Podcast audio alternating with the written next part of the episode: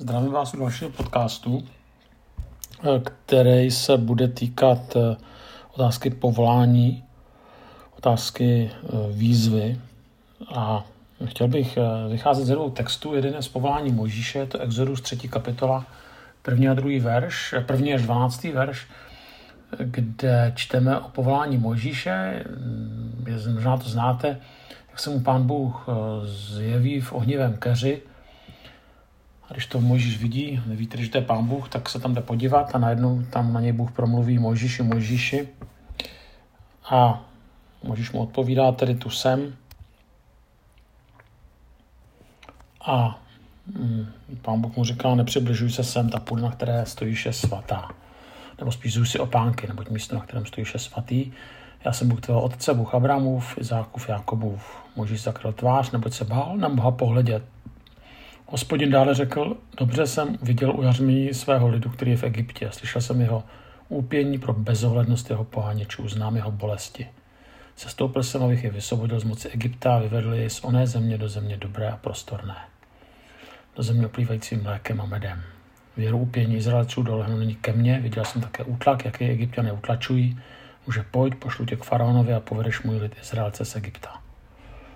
Ale Mojžíš Bohu namítal, kdo jsem já, abych šel k faraonovi a vyvedl Izraelce z Egypta? Odpověděl, já budu s tebou. A toto ti bude znamením, že jsem tě poslal. Až vyvedeš lid z Egypta, budete sloužit Bohu na této hoře.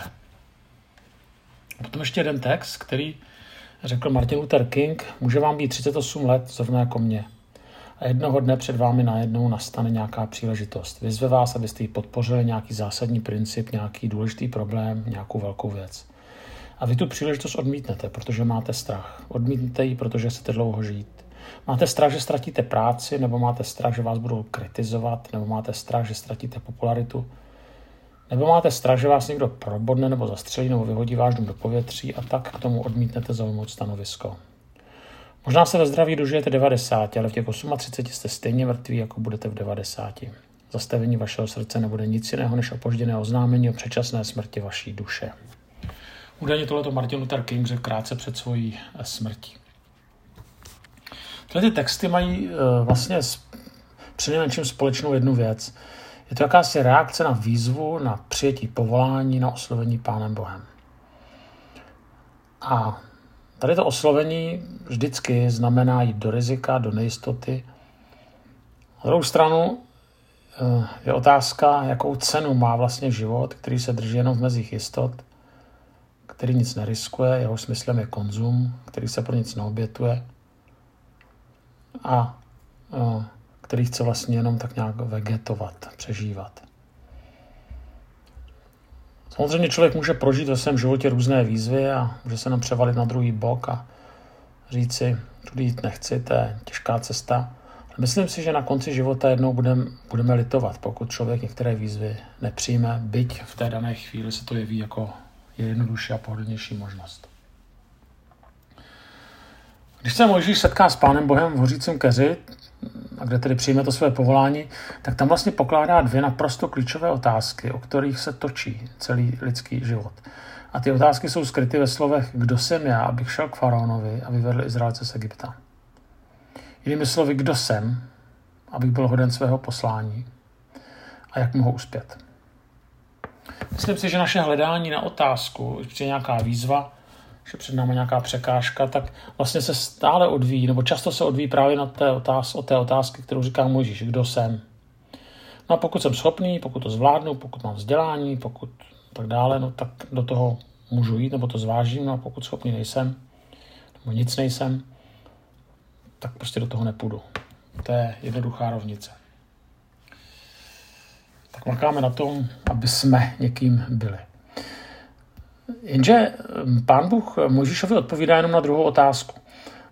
Na to, kdo je, tak na tomu neodpovídá. Na to si odpovíme sami. Ale když pak se ptá, tedy jako kdo jsem já, abych to zvládnul, nebo abych uspěl, tak on mu řekne, no uspěješ. Ale ne proto, kým jsi. A, ale, nebo co umíš, nebo co jsi dokázal, ale protože budu s tebou. Tak je to dobrá odpověď. Možná trošku vágní.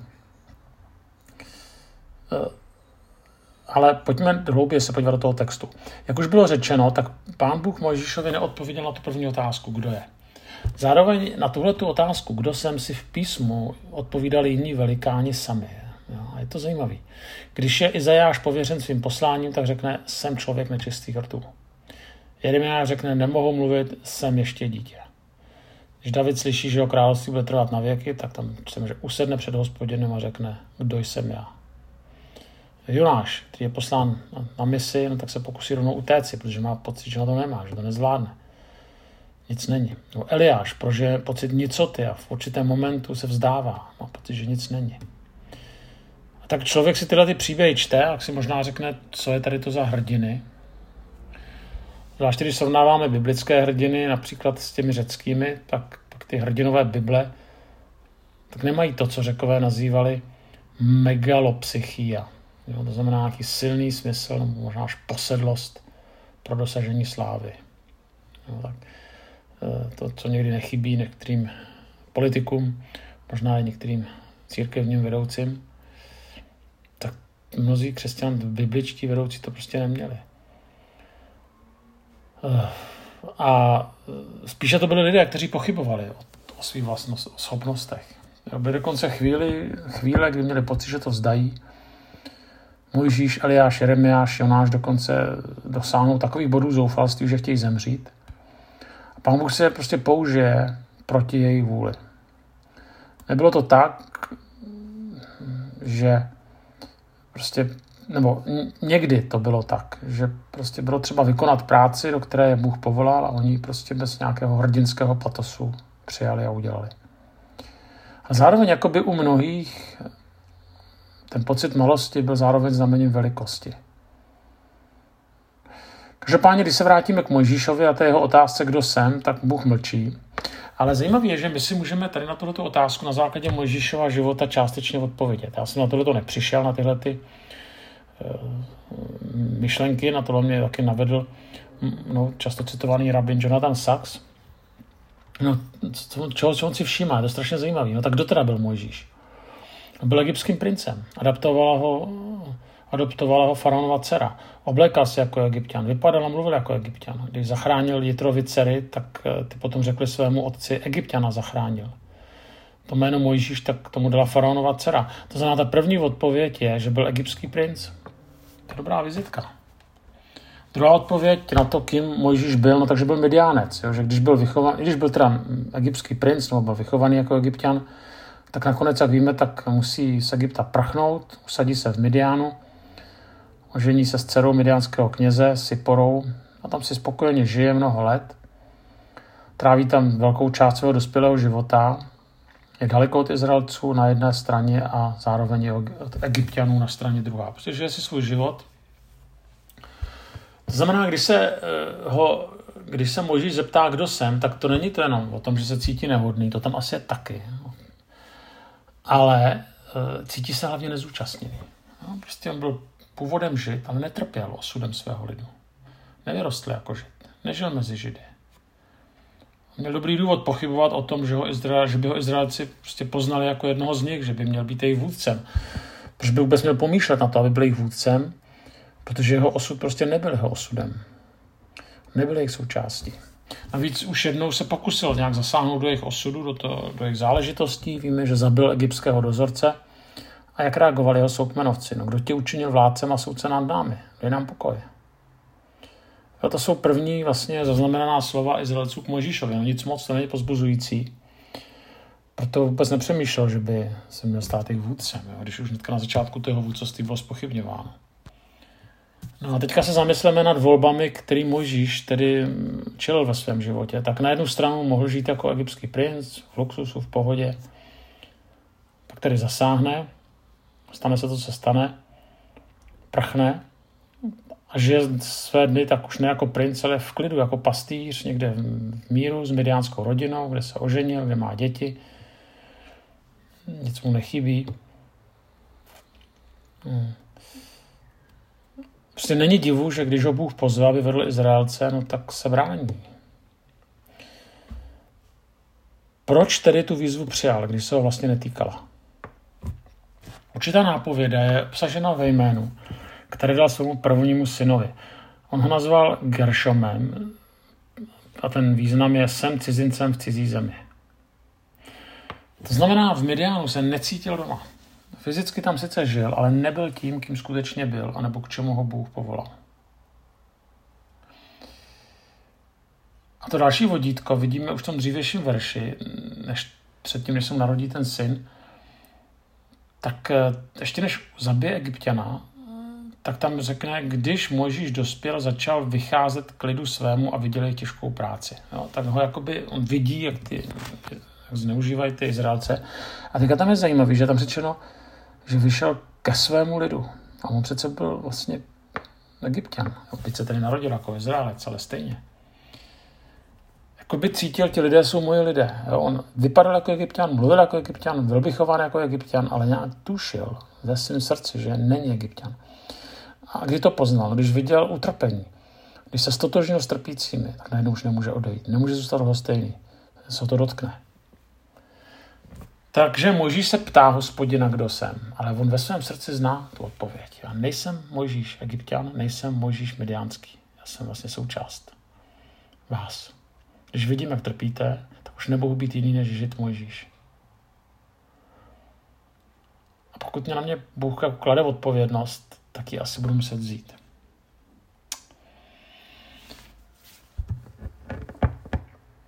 Mnoho let po Mojžíšovi přichází jiný Mojžíš, a to nikoli z kultury Egypta, ale z kultury nebe. To Mojžíš, který taky vyvádí svůj lid z otroctví, ale nikoli z otroctví Egypta, ale z otroctví hříchu.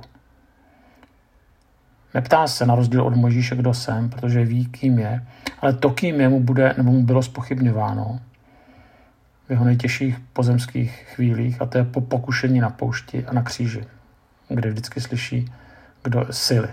No, síly syn boží, no tak to dokaž. Pro udělej z kamenů chleby a pak to jsou další výzvy a na konci síly syn boží, dokaž to sestup z kříže. Tak Možíš mohl zůstat v egyptském dvoře nebo v klidu Midiánu, a nakonec prostě nemůže odolat a se stoupí ke svému lidu, se stoupí do utrpení svého lidu, přijme vízu.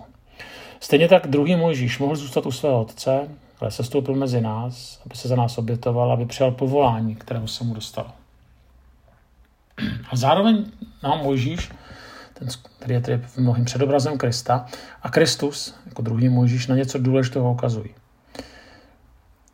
Možná, že neprožijeme takovou silnou zkušenost s hořícím keřem, nějakou super silnou výzvu. Možná jo, ale většinou ne. Ale to není důležité. Ale, ale jde o to, že někdy prožijeme nějaké silné povolání, někdy nikoliv, ale o všech nás platí to, co Ježíš řekne při své poslední modlitbě předtím, než je ukřižován. Když se modlí za své učedníky v Janovi 17. kapitole, tak říká, neprosím, aby se vzal ze světa, ale aby se zachoval od zlého nejsou ze světa, jako ani já nejsem ze světa. Po světě pravdou, tvoje slovo je pravda. Jako ty jsi mě poslal do světa, tak i já jsem mě poslal do světa. To znamená, my máme být, jsme v tomhle světě, ale nejsme z něj. Ale zároveň z něj nemáme utéci. Kristus nás do něj posílá. A u každého má toto poslání specifický jedinečný charakter, ale vždycky to sebou nese určitý diskomfort, určitou výzvu. A nakonec Ježíš řekne, svět k ním pojal nenávist. Proč? Přece učedníci nebyly nějaká militantní sekta. No, protože jít proti proudu to okolí štve.